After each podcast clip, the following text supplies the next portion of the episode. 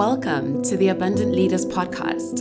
I'm Tenji, your host, a certified executive coach and leadership developer with more than a decade of experience advising executives, managers, and companies on how to perform at their peak and find deeper alignment and fulfillment.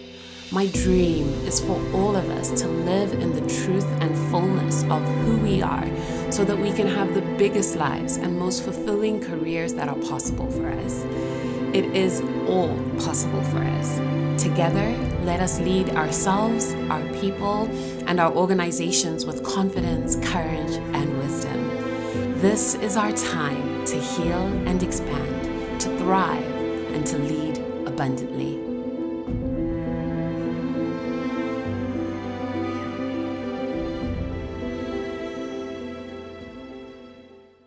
Welcome to the first interview in the Expert Series.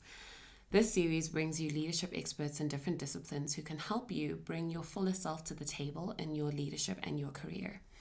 We cover topics related to personal mastery, professional performance, and personal development with skilled professionals you can reach out to after the episode to get the support you need.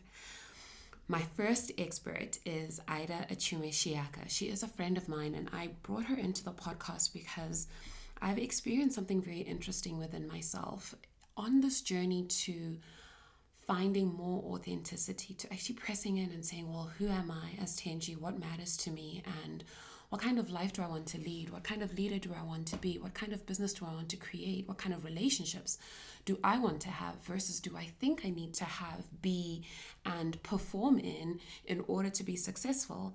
I have noticed a big, measurable shift in my mental calm, um, mental clarity, lack of anxiety, the extent of depressiveness that I used to experience, and I think feeling overwhelmed, feeling imposter syndrome, low confidence, stress has significantly diminished because what I now understand is that when we are not operating as ourselves, we create a huge amount of stress on our psyche and our mental space. And I wanted to have this conversation with an expert in the mental health and wellness space to see whether I'm onto something here. What ensues in my conversation with Ida is so much richer than that. We end up speaking about Ida's own personal experience, losing herself when she was younger and really clawing her way back to a sense of self a sense of confidence in herself and not dimming her light in order to fit in and all the benefits that that has accrued for her in her career and in her personal life. She, she shares you know very tangible strategies that you can follow and i really hope that if you listen in a you feel a bit less alone like you're not the only person who is actually feeling like something is seriously wrong um, but it's very hard for you to come back to who you once were, or maybe you've never even discovered that. And B, so that you can have a space where you can explore and hear how someone else has gone on a path to finding that sense of self. It's a bit of a long episode, but it's really worth it because it's such a rich, beautiful, and vulnerable conversation between close friends about some challenging topics. I'm going to let you know right now that there's a trigger warning. We do mention suicide. And so if this is triggering for you, then I would suggest you skip this episode and tune into a different one. All right, before we jump in, let me tell you about Ida. Ida Achiume Shiaka is a mental health consultant, coach, and advocate who seeks to educate on and create awareness of mental health and mental wellness.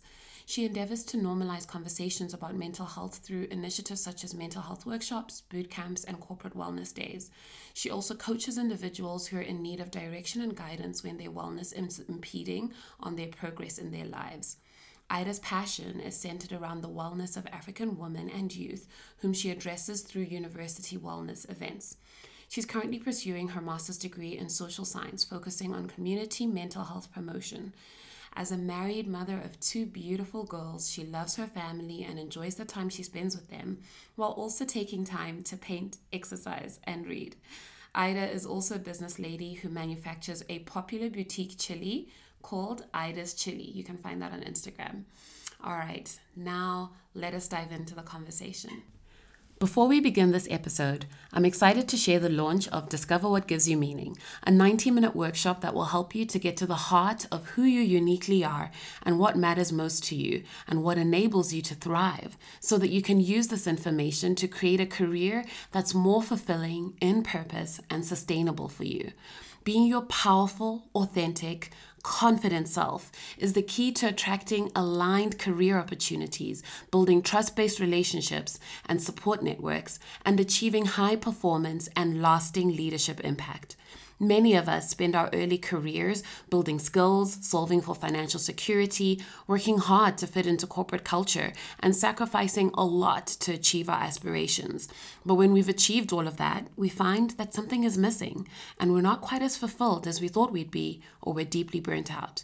Discover what gives you meaning helps you to return to the heart of who you are and translate this information into what it means for the type of career, company, role, and way of working that is a good fit for who you are and the life you want to create for yourself.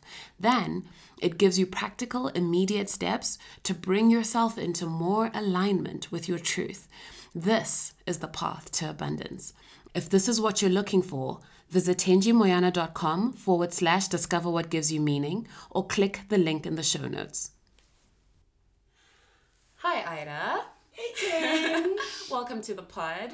Thank you so much. Thank you first for joining me. Um, you and I are so close, mm. and it's an honor to me that you would lend your light to my podcast, to my audience, because I don't take it lightly that. Um, you are choosing to come and share your expertise in this forum mm. with my beautiful audience members, really trusting that what you have is really going to benefit everyone. Mm. So, thank you for bringing your light and for bringing your energy, your wisdom, and your expertise to the pod today. You are welcome and thank you. I would reverse everything you said to me right back at you. Thank you for having me. I'm very happy to be here. Such a pleasure. Yeah. All right, so let us jump in. Um, Ida I've already done a little bit of an intro to you. Mm-hmm.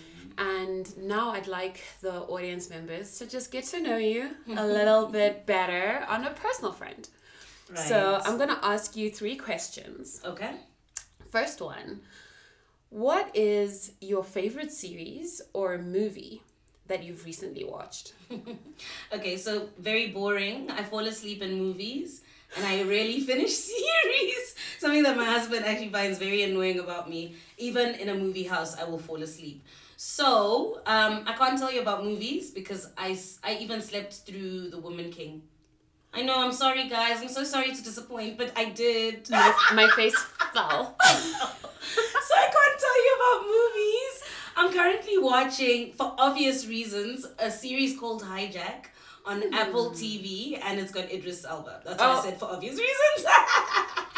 I mean, can he just be Bond already? Thank you. like honestly, I'm actually questioning his his acting skills, but that doesn't really matter. So that's what I'm currently watching. Idris Elba, if you ever listen to this we podcast. Ida's views do not represent the views of the majority of the population of black women in the world. No, he's okay. He's okay. He, he knows my heart. All right, so that's your favorite movie right now. Mm-hmm. Tell me, how, like, what is your f- favorite personality trait? Something about you that you're like, you know what? I really enjoy moving in this aspect of who I am. Okay, so I am an extrovert. I've denied it for very long, but now I can't because I am walking in my true self. And honestly, what I love most about myself is my vivacious personality. I draw people in with conversation. Um, I'm able to sense moods and energies, and that allows me then to navigate. So I would say, yeah, I just love my. I've got I've got vibes. I'm a vibe. I can definitely say for free, you are 100% right. right? and I, I love it. I didn't always love it about myself. Really? But yeah, and we'll talk more about that. But I, I absolutely love that aspect of my personality. Mm-hmm. The part that people used to say was too much. Can we have a micro moment yeah, oh for being called too much? and how much it makes us dim our light? Right. It is the greatest heartbreak I I felt um, that I did to myself mm. was responding to people being unused to a person like me Yes. by trying to make myself someone that they were used Oh to. my word. Because how can you be used to me? I'm new. I'm a person. I'm, I'm an individual. Yes. Like meet me where I am. This is who I am. Exactly. But Tenjin even goes even further into like the families that we're born into, and you know, you and I both love our families to death. But Yeah. I dimmed myself in the family that I was born into, and I feel like dim yourself at work, dim yourself, at, but in the home that you are born into, like your base. Oh my yeah, God. but we'll talk more about where that. you have to be most honestly. safe, right? Yeah. Yeah. Okay, so th- we're gonna put a pin in it and we're gonna come back to it because already I was like, let's talk about. and I have to remember we're in the rapid fire. Yeah, let's we are. let's return to the audience getting to know you better. So thanks for sharing that. The last thing I want to ask you is: Is there something that you are currently experimenting with or trying in area in any area of your life right now? Yes, there is. I'm shy to say it just because I feel like anyone that knows me that listens to this will giggle. But I have started playing golf. Golf. Yeah. You see, she knows me and she's giggling. Oh my gosh, you know, people don't take me seriously, but I'll tell you what. I have started, um, so I actually enrolled, did it properly, got clubs, um, and enrolled for lessons. Um, it's been challenging, challenging my mind, my body. Like, I just feel like I'm too short for golf, and I know that's not true. But I, as I'm playing, I feel like, are these what's going on? But yeah, I'm challenging myself um, with golf for many reasons. One of which is that um, golf is a mental game as much as it is physical. Um, you lose more than you win. So that's a good lesson for life. I fail badly. I don't fail well. So I think I've played maybe three games, and I've, the only one went remotely well. So it's really just humbling yourself and accepting that you're human, and um, you won't always win. Yeah. So that's something that I'm trying out. My goodness, like Did I not tell you this? no, we haven't seen each other So for a it's a dirty secret also because I just I'm shy as I said. Also, because you're new, right, so at it, and like, oh. which means you're gonna be pretty bad, No. right? The reality. For a minimum of five years I'll be bad. five years I, of I sucking at that. something. I refuse it. Come on. You see, this is this is why you need golf because you're like, no, I will not be bad. I will be brilliant from the jump, and then golf will be like, will you, hun? Okay. just yeah, no, it's actually golf is going to do something really good for me if I just stick with it. Yeah. It sounds like it. That is mm. so cool. And there's something about golf as well that is very I can imagine when you're not anxious about your swing. When you're like walking between holes, Oh. it's quite soothing. I mean, golf courses are gorgeous. Gorgeous. All the green, the Oh, little no. birds chirping, the Yeah, water. there's a lot of reflection that takes place there. Not only reflecting on your poor swing and all of that, but actual reflecting on your own life. It's like a quiet time for you because golf courses are also quite quiet. Mm. So you you really go into yourself, and then also the camaraderie, the people who you're with, and Yeah. their bad shots and their good shots. Like all of that for me is just I'm really enjoying that. So it sounds like it's an individual sport and a team sport all into one. Yes, which works best for me because I hate team Yeah. sports. Oh my goodness. Competitiveness. Right? Oh my It's too much. goodness. Like, don't even give me 30 seconds here. Like, our friendship will end. Will it? It's too much, please. Can we just keep things in the safe zone? That's good to know. I will remember that. Okay, so thanks for sharing that really interesting information. And now we're going to dive in, right? Um, this episode is all about mental wellness. Uh, you mm. are a mental wellness expert. You are our mm. first expert, and I mm. love that because, and I love that we're starting with this particular topic because it is so relevant for the times. If you think about how hard we're working now, more than ever, like we've increased the amount of hours that we're working. Companies love it because remote work has made quote unquote workers more productive, mm-hmm. but it's not more productive. We're working longer. I don't see productivity as how many hours of labor you're putting in. Mm-hmm. That's just how it's measured by economists. But productivity is how much do you do with the time you put in. Mm-hmm. I don't think we're necessarily doing more with the time that we put in. We're just working more, which means people are burning out at alarming rates. I'm coaching so many clients. I have companies that are coming to me asking me to support them with their um, their people right? Managing burnout. But the problem with burnout is that there's so much that drives it that not just workload. Mm. And one of the aspects of burnout that actually the formal research doesn't look into, but that comes up time and time again when I'm speaking to people is the pressure of performing and the pressure of being uh, good at one's job and the anxiety that can come when you don't feel like you're able to bring your best to work. And the aspect that we're that I'd love us to explore today yeah. is the pressure that I've experienced in my career and that I've seen some of my clients facing around inauthenticity and how not being yourself at work mm. creates a mental health issue for yourself mm-hmm. because the stress it puts on your body, on your nervous system, on your psyche to be someone you're not constantly actually blocks you from the energy that would be available 100%. for you to creatively think, problem solve, lead, guide, coach, yeah. all of the things we have to be able to do as leaders because all of those things actually require vulnerability. Yeah. If you can't be yourself, you can't be vulnerable. Yeah. If you can't be vulnerable, you can't actually bring these great gifts and you can't create the environments in which people can take risks people can try and make mistakes people can ask for help and you can help them yeah. you can say when you don't know you can say where your limits are right yeah. and so I, I think the permission to be self the permission to be whole and who you are at mm. work is the beginning of all of this mm. and when we can't do that I think there's something that fractures in us internally. 100%. Yeah.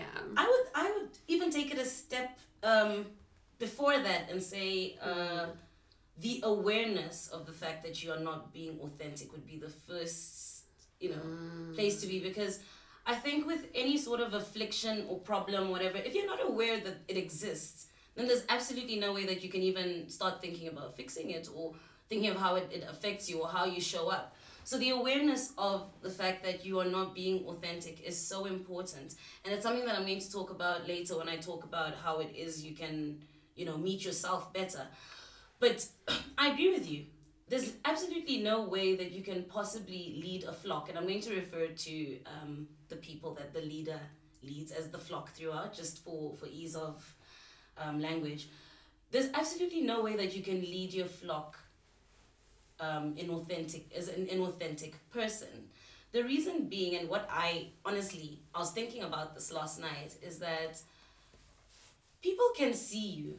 Ooh people can see you. Do you know that? Yeah. How many times are you in a room and you can see that someone is basically they're in a circus, they're juggling balls and they're on this tightrope, and you're like, that's not who they are. Mm. You can see that they're pretending. They've put on um, a mask, and I actually, in in um, in authenticity for me, I would use the analogy of putting on a mask, and you're operating with this mask on you, and people can see that behind that mask there's somebody else. So you can't possibly lead people effectively when they can see that that is not your true self. And they see it in so many ways in that you don't unlock the potential that you should be unlocking. Um, that would that you the potential that you derive from knowing your authentic self, being yourself. You don't unlock that because you're actually just um, you're acting. Yeah. Yeah. I was thinking about it in the shower today because that's where I do a lot of thinking Same. to set up for yeah, my day, right? Yeah, yeah. I also I'm a Piscean. I may have made that up. I don't know if I'm supposed to say I'm a Pisces. Anyway. I know. I was like Piscean. A, I mean, it also sounds sexy. Yeah, and also we're having an expert session, so automatically I was like, Piscean must be a word. Anything that's said here gets a stamp of approval. Right, but also I have the unique gift of saying things with authority. Oh, oh, oh, you're telling me that I might be making up. Either way, it doesn't matter because you all understand what I'm saying. So, like as a Piscean, I also love water, and I found that being close to water also being very hydrated, etc., really helps ideas flow. Anyway, I digress. When I was in the shower thinking about our podcast today, I was the thing that came to mind was it felt like having two work streams. So when I was a management consultant, um, as a engagement manager, so every project would be broken down into different work streams for different questions we're trying to answer for a client. And you have, let's say, four work streams, and then we structure our team around work streams. So okay. we bring on a temporary project team, and then I have one associate who's working on this work stream, one business analyst who's working on that work stream, one expert who's coming and driving this work stream. And when each one does all the work required to answer each of those individual questions, we get the solution for the client. Mm. And I manage each of them as they bring the answer. So I'm driving delivery, but I'm also shaping the insights and the thoughts, making sure that we're on track, making sure what's coming out, what's coming out of this analysis is answering the problem we're trying to solve, mm. etc. I feel that when we are not leading authentically, like what you're saying, and you mm. see someone's got so many balls juggling, I love that you mm. use that word. It is creating work streams for yourself mm-hmm. on top of the work that you're just supposed to be doing, right? You your work as a leader is one work stream. That's it. Yeah. Now, if you come to work and you're like, but I now have to be like Byron. Yeah. I've added a work stream, but I don't have an associate running that work stream for me. I have to do that work stream. Yeah.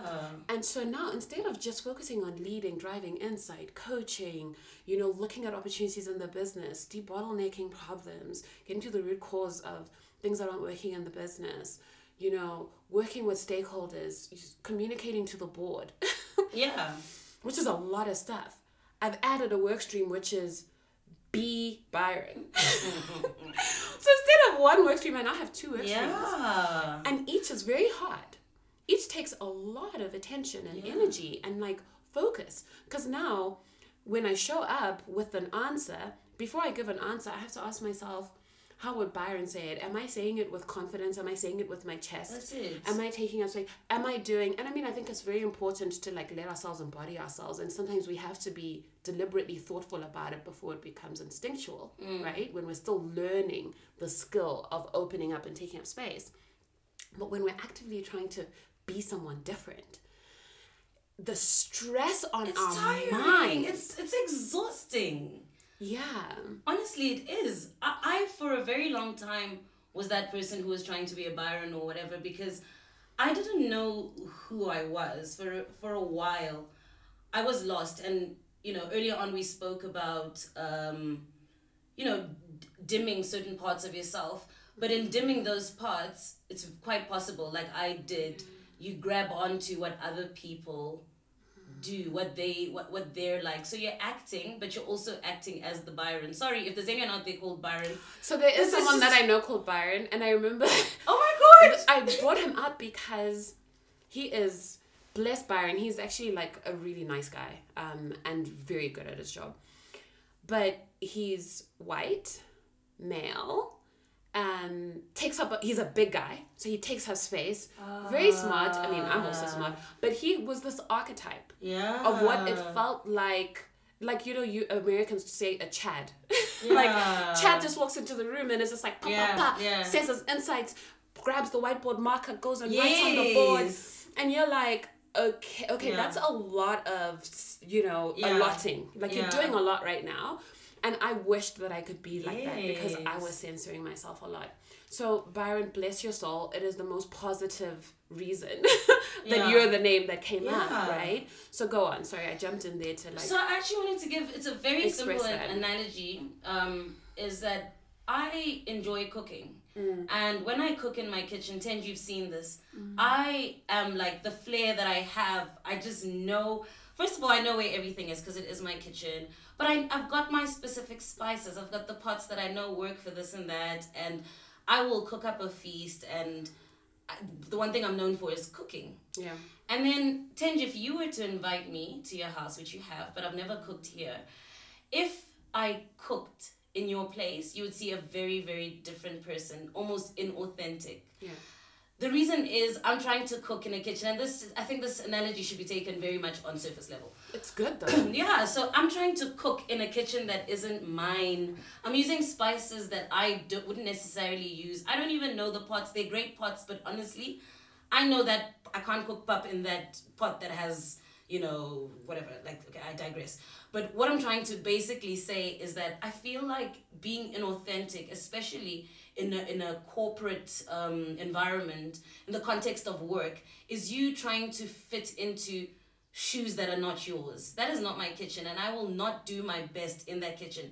I might give you a meal that is decent and it's great, but trust me what i would have given you in my kitchen would be so different because that's authentically that's my space. That is where i thrive. That's how i see this whole thing. Like i use the, you know the example of a mask but it's it's literally like you you're living you're not living in your purpose. You're not living in in your you know your self i'll give you another analogy. Sorry just i kind of really love analogies.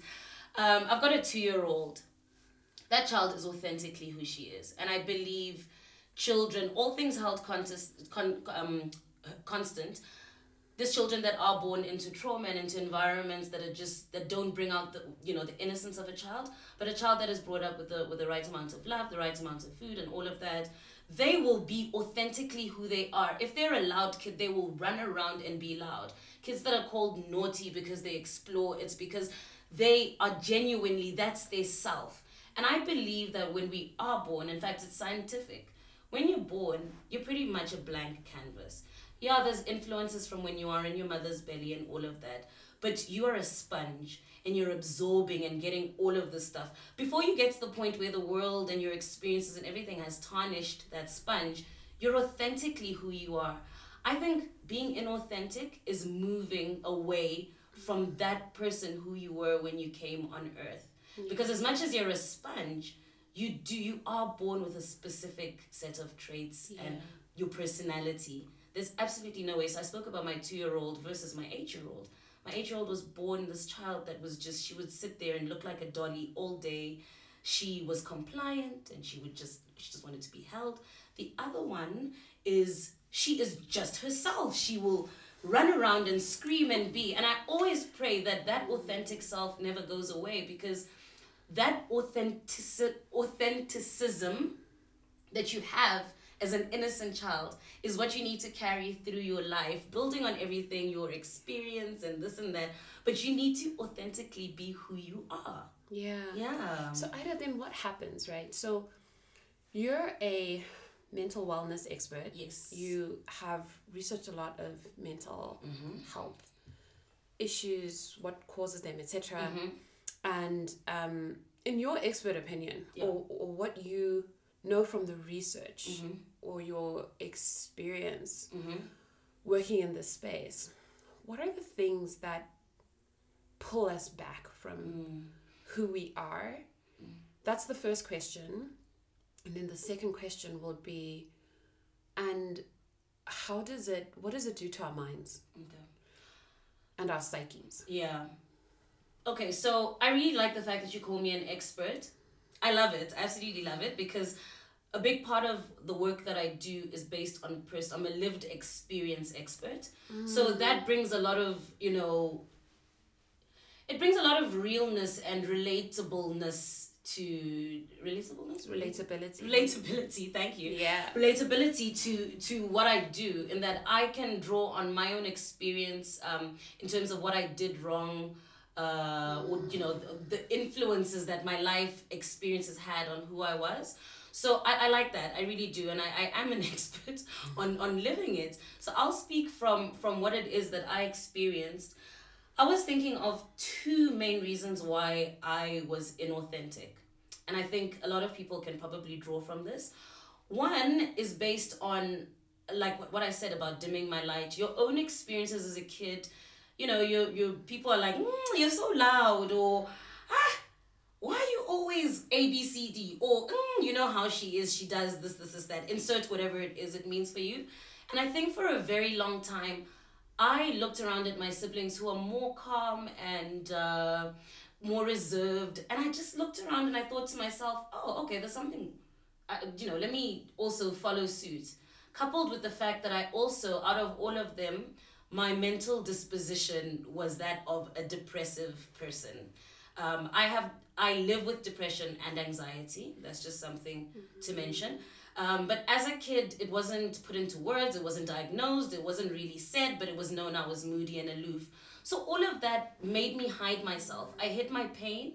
I cried for many years in my youth by myself because I had this pain in my heart that no one really understood. I felt things so much deeply than everybody around me. I just, I hid. And so, in hiding from a major condition that I had and hiding my personality, I just somehow learned to put on a mask in order to be okay during the day. And when I did come out of the depression closet, and by that I mean I, I went on a podcast that my sister and I hosted, and I basically said that I live with depression. I take medication when I need to. I see a therapist all the time because I can't live without it. A lot of people were like, What? They couldn't reconcile. And a lot of people who actually are close, even like relatives who I hid from, they could not reconcile the person who came out and said that she lived with depression with the person that they knew. Why? Because I created this person. Mm-hmm. And I, as a coping mechanism, some of the stuff that I did do was subconscious, you know, because our psyche will do things to protect us and all of that.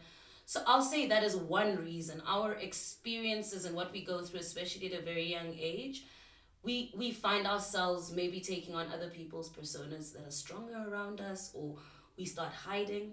The other side, which I think is the more strategic side, is you're inauthentic because you realize the environment that you're operating in requires you to be a certain person or you think it requires you to be a certain person right so um, i'll speak for myself i studied um, you know what i studied but i was i studied business science at uct and why did i do finance? And uct is university oh of university cape of cape town yes.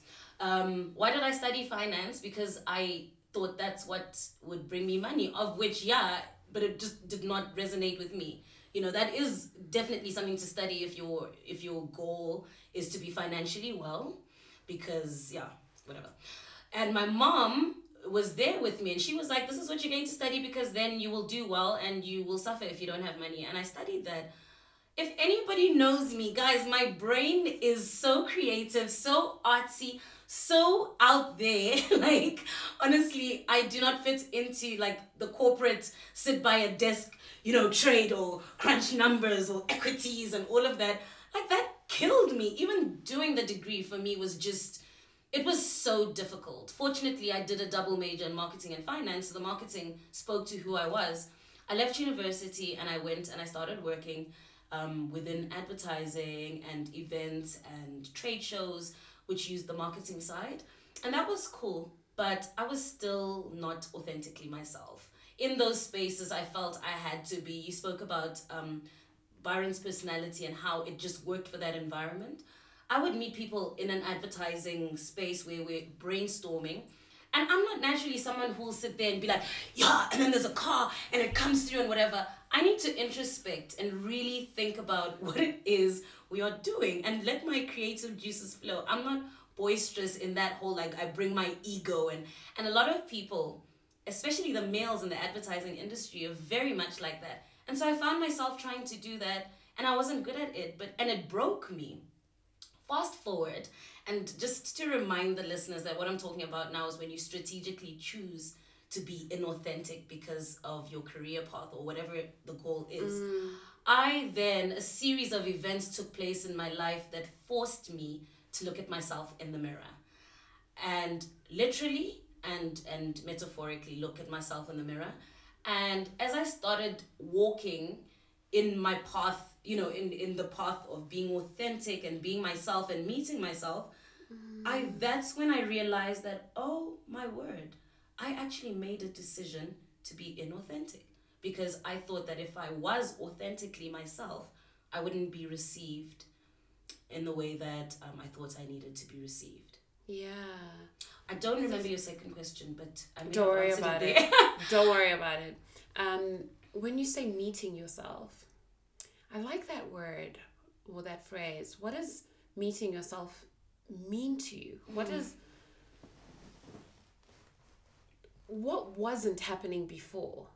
that is the precursor for meeting yourself because mm. that word almost speaks to a you did you hadn't met you Mm-mm, before so what is meeting yourself you know i'll give you an example of how meeting myself felt before i explain i it's almost like i woke up i, I didn't just wake up one day but at some mm. point i started realizing that i felt so different in my skin this is after i'd met myself and I couldn't believe it. I kept saying to people, I can't believe that this is my life, that I can make choices based on what I love. I can do work that resonates with me. I can wake up in the morning and be like, yay, yeah, I'm struggling to get out of bed because it's cold, but it's not because I hate my life. It's not because I hate my work. I am happy in who I am. I feel like my relationships are solid. I've actively made a decision to, to only be with people who, you know, speak to my soul. What I do, all the activities that I do, like whether it's golf or hiking, that stuff that speaks to me, you know? So, meeting myself, what happened when I met myself is I then felt like, I felt like me. So hard to put into words, and I wish, I wish the listeners could see Oh what gosh. I'm. You're my lighting up. Yes! Oh my god, your whole face is glowing. I'm so happy when I talk about this because for 35, I would say 35 solid years, maybe, no, honestly, 35. I'm turning 40 this year. Five years is when this whole change started happening. Well, it had started happening, but fundamentally, where I was honestly like, I need to grab the reins. For 35 years, I lived without knowing Ida. I was living this fake life of pretending that I was okay. And a lot of it stemmed from the depression, or perhaps the depression stemmed from that. I don't know which one it was, but when I came out and said, you know what, guys, I have depression and anxiety, so much of it just fell off. And then I went through um, something that I haven't really spoken about in public, but it's, it's, it's not a secret, is that I went through a dark night of the soul. And for listeners who don't know about the dark, if you could see Tenji right now, she's it's like I'm, I'm like being quiet to give Ida the space to speak, but I am feeling. I went through a dark night of the soul in December, December 2022, like yesterday. yeah, It was heartbreak. it's horrible. Yeah, so tell me about your Absolute. So if Oh you don't know what the dark night of the soul is, you need to just quickly Google. You'll find something there. I don't think we have time to go through it because it's a lot. Mm. But I was about to get divorced from my dear husband, who now I'm happy with, and our family is solid. But it was literally it was it was done, right? And it forced me getting to the point of saying this relationship is done forced me to look at myself and see what was important to me i was drowning in this marriage and this relationship and actually not only that my whole life had gotten to the point where i couldn't live this inauthentic um the way i was living the inauthentic way of living and i think if i'm i'm quite spiritual in that i you know my beliefs i might not be religious but I believe that the universe conspired, my angels and guides all conspired, and they're like, this chick, she needs to wake up. And everything, nothing was working in my life. Mm-hmm. And I was going through the dark night of the soul. You go through depression, you go through such a hard time. It's almost like everyone has abandoned you, you're all by yourself. And I'm now about to get divorced, and I'm thinking of the kids, and I'm thinking of how much I love this man, and he's such a good friend, but it's not working. And then I'm thinking of my career, and I'm thinking of how am I going to do this? How am I going to do that? And I was forced to look at myself in the mirror. So that was the first part of my meeting myself. And I was reading a book, um, the lady that was trying to, the lady that helped save uh, my husband and I's marriage. She, Simone, is amazing. She introduced me to Louise Hay's book, You Can Heal Your Life. And a lot of self help books or those types of books can be quite corny in, in the approaches that they take. And so when I when she there's a chapter where she asks you to look in the mirror and actually do it daily and have, you know, a series of affirmations. The ones around loving myself and accepting myself really resonated. Initially it was just weird, but I tell you now the affirmations that I do with my kids in the mirror are so powerful and with myself and not always in the mirror, but that's where it started. Literally saying to myself all the limiting beliefs that I had about myself of what I could and couldn't do, or in terms of who I was, mm. accepting that Ida, this is who you are. Yeah, you're loud and you're boisterous and you actually have a big personality, but it's beautiful, you know? All the way to like little things within the trauma that I'd experienced or the pain that I experienced, actually saying to myself and interrogating and saying, but girl, why are you like this? Going through pain, dealing with like my therapist, her talking me through all the different parts of me that had influenced me getting to the point where I wasn't living my truth. Mm-hmm. And so that dark period then got me on a on a journey of really I literally made the decision that I'm going on a journey of healing mm-hmm. and I'm going on a journey of a selfish journey. It's about me now. I bought books, I started reading, I'd go on YouTube. I I had two therapists, the life coach and um uh, I would not call her. She's just amazing. Yeah, she is. She's Your amazing. But. I just went on this thing where I, I Mm. said to myself, this is about me. I need to save myself. I'm not just saving my marriage, I'm saving Ida. Ida, where are you? And it was almost like at that point, it's it's it was it was an opportunity for me to to say, this has not worked for, for 35 years, 36 years. We have got to change things, girl. You have a lot of work to do.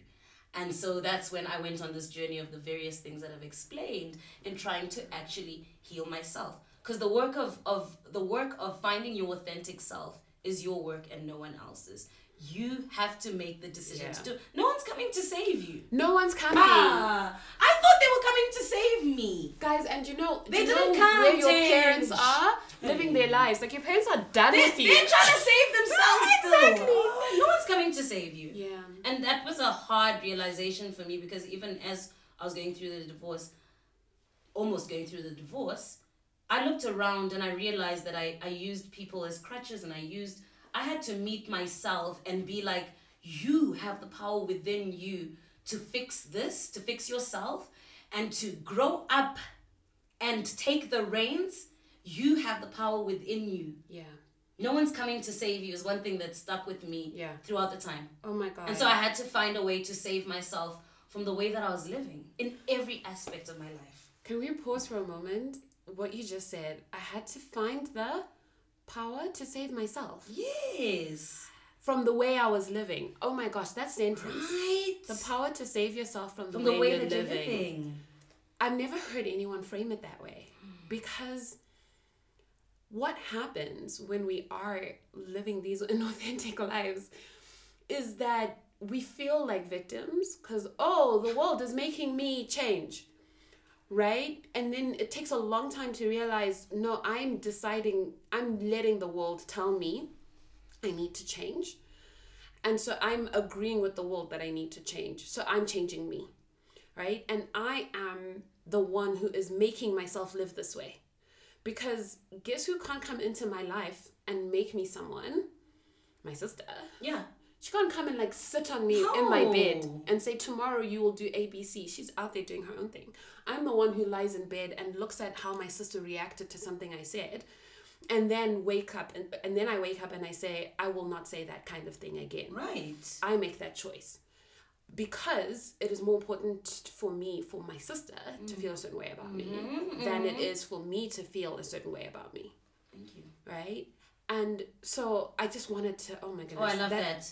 So basically, sorry, can I just interject? Are you saying it's easier to cater to the outside, to the outward experience than it is to look inward and be like, how has the situation affected me and how can I take ownership for the way that I'm living? 100% it's about taking ownership. And I think something else is about like, who's your client? Like, mm. when we live our lives, I think we often live our lives like we're serving a client. And this is what we do as leaders, what we do in our jobs uh, when we're trying to deliver. Sometimes we even turn our bosses into our clients. Sometimes we turn our um, stakeholders that we're delivering things to into our clients. Like, okay, you tell me what you want, and the client is always right, and I will do whatever it takes to please and and like please the client, right? And So the- your client can be anyone. your client can be life. anyone in your life. And so I think that we do that in our own lives where we make people in our lives our clients. And we, especially if you're a highly sensitive person or like very empathetic, you will read you're very good at reading people's reactions. So they may not even be mm. verbally telling you mm. what they want as as a client, but you're reading and you're saying, "Oh, the facial expression changed something when I said that thing. There mm. was a hmm, my client doesn't like this, so next time I'm going to change that because you've decided that this person is your client. The big work, I think, is in making ourselves our clients. But it's very hard to make ourselves our clients because what you're then doing when you go home is you realize that, oh my gosh, all the clients have gone home and I'm still here. So are they my clients? So who is actually my client? And I think for people who end up struggling with suicidality, is there is a moment where I think sometimes we struggle to articulate it, where we start understanding that we can no longer serve what we have made our clients, like the, the people and the things that we have turned into our clients. Yeah. And often I think that there's a call from within. And I'm not saying all suicidality is linked to this, so just for everyone to Yeah. know. Yeah. Um, there is something within us that is saying, but how about me? and why is Ida more important to please than me? And we do have parts in ourselves that then come up and they can challenge us and say, okay, Yeah. right? Like you're abandoning me yeah. in service of the client. Aren't I also a client? Yeah. Don't I also matter? You know, I like the way you, you put that. Sorry, I lost my train of thought. But what I wanted to say is that for a long time in my life, it's funny you bring up. How do what what's what what are you saying? Suicidality? Yeah, I said suicidality because that's how therapists talk about Okay, it. But I don't like that word. But anyway, it's we'll- the official word. We'll use it as the official word. Yeah. Um, something that I must mention on this podcast is in my journey of of wellness and getting to the point of actually being a wellness coach and a consultant and all of this is that I have struggled with the anxiety and the depression, but the depression then brought on the suicidality. And at different points in my life, I have felt suicidal.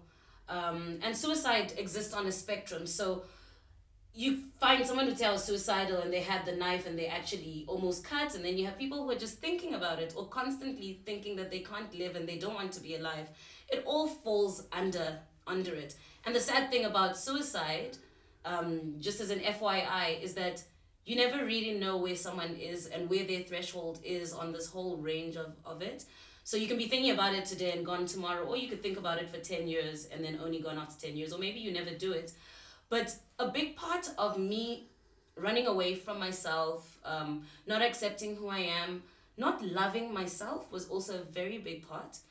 All of that led to me often feeling suicidal. And ever since I've met myself, the periods of me feeling that way have drastically decreased. There has got to be a relationship. Yeah. Are you telling me it's magic? No. I'm a whole grown woman Yeah.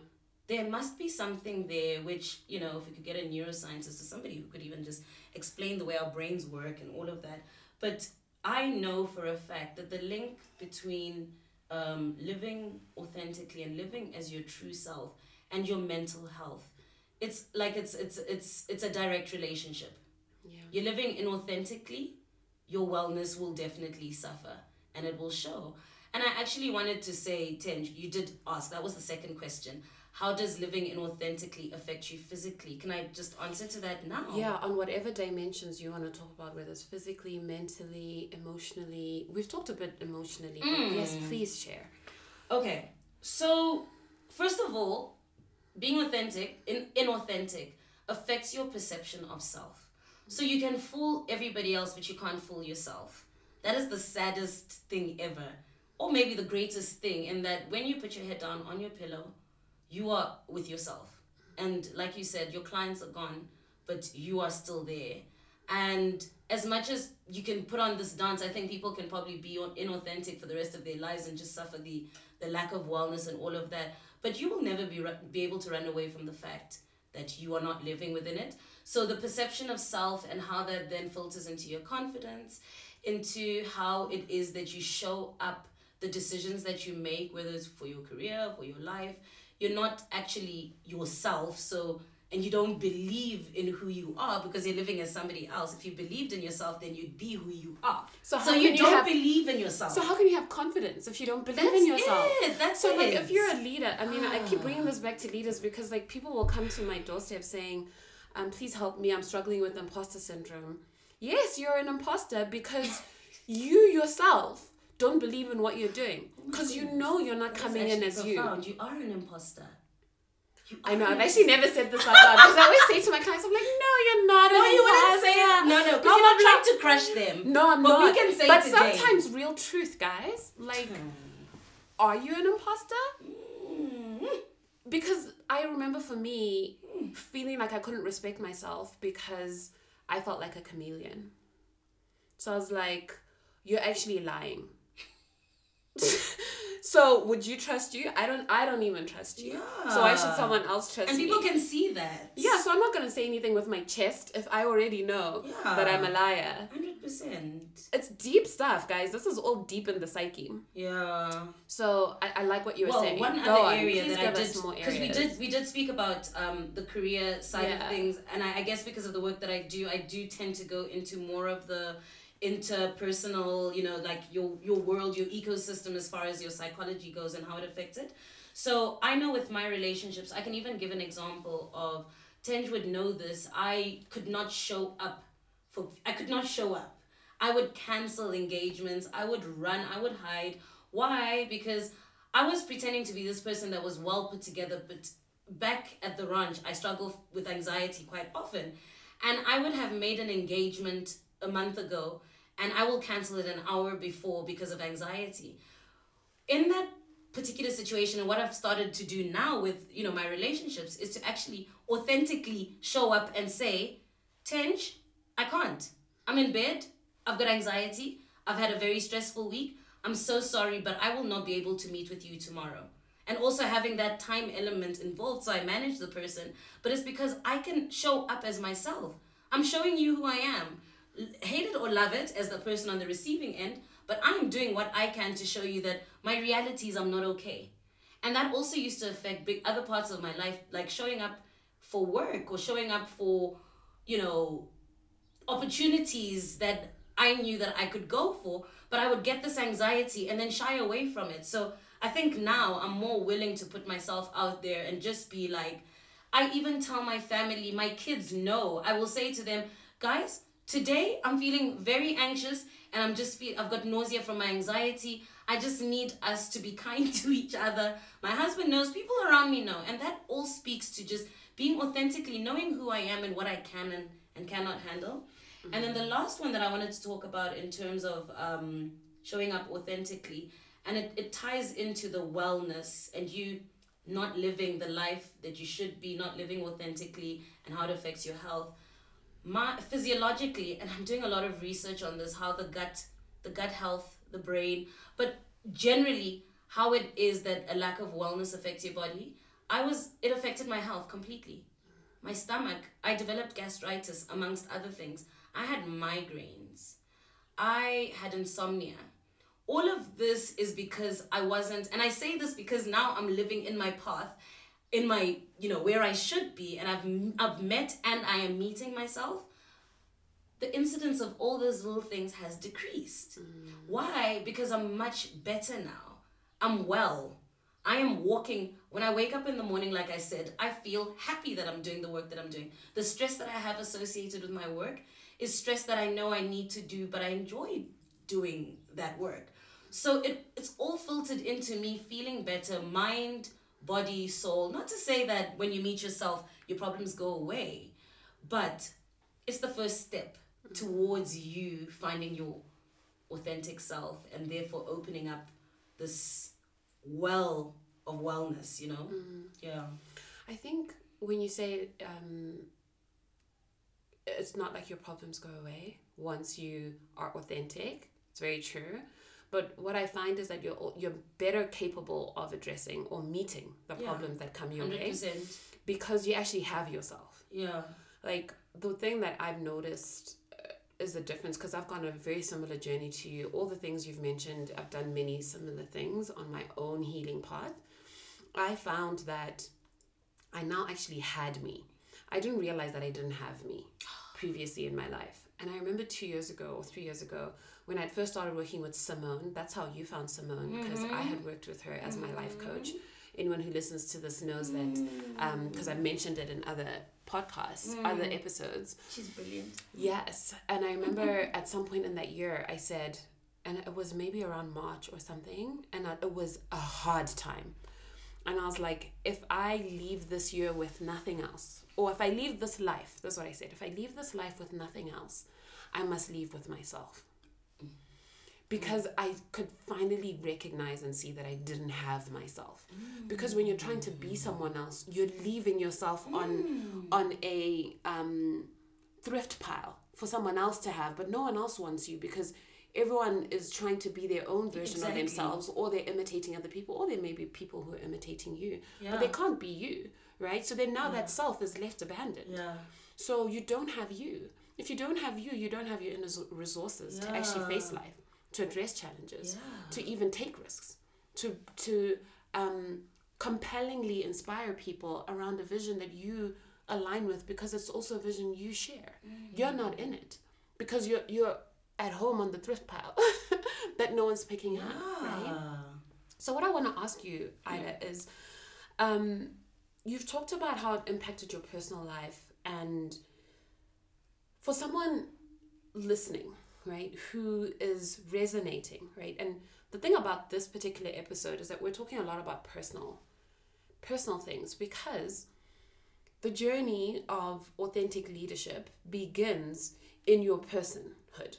And your personhood is in everything that's away from work, right? So even the examples you've shared, the things that brought you here, it's all things that are, let's say, not in the workspace. Now, I want to ask you, like, for someone who is a leader, who is feeling resonance with what you've shared, you've shared aspects of your journey and what you've done, right, to support yourself you also in your wellness work you're a wellness coach right um, how can you help someone who might be listening to go on this journey themselves um, what you've given some tips from your own path right? How would you support someone? If they were to reach out and work with you or, or like reach out for support with their mental health or with their mental wellness what would you do? Where would you start? Okay, great. So I think it goes back to what I mentioned right at the beginning, which is the awareness and how important it is for you to be aware that what you've been doing is not working. Um, it's just it's not serving you, and it's not serving your career. It's not serving the people that your flock, etc. That awareness, if anyone, it resonates with anyone right now. Step one, you've already ticked. You're aware of the fact that you're not where you should be. After that awareness, I think there's a lot of introspection and time that the individual needs to spend with themselves in whatever way that they do. So to quieten down the noise because we live in a world of noise and fast, fast and you know get up, go to work, do this. Da, da, da. Find some time in your own way to write down, or if you don't, if you're not a writer, like whatever it is that allows you to go inward, and perhaps make a list of what is not working. Where are you not okay? What's happening? You do the work on your own and start asking yourself questions about that.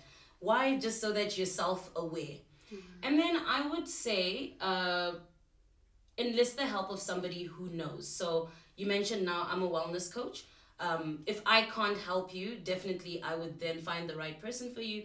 Life coaches, such as yourself, career coaches, um, therapists, anyone who can get you to unscramble your brain because we do a lot of um, ruminating, right?